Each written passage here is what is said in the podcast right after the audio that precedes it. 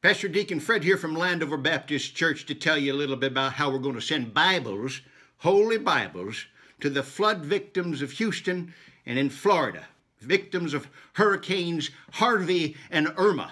Because how else are folks down there going to understand why God did this to them if they don't have a Holy Bible to read? Amen?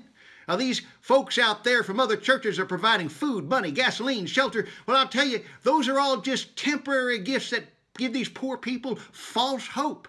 I'll tell you what, we don't open our doors to the homeless because we know it never really gets at the real source of the problem. And as Joel Osteen will tell you too, it gets your floors mighty dirty as well. So what we're doing is we're sending them Holy Bibles so they can understand, like I said, why God did this to them in the first place.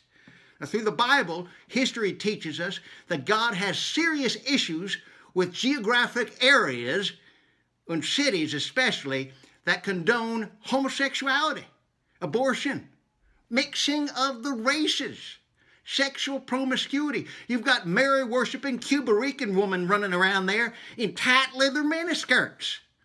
And it's a sin. And God don't like it. God sends hurricanes to get rid of those folks.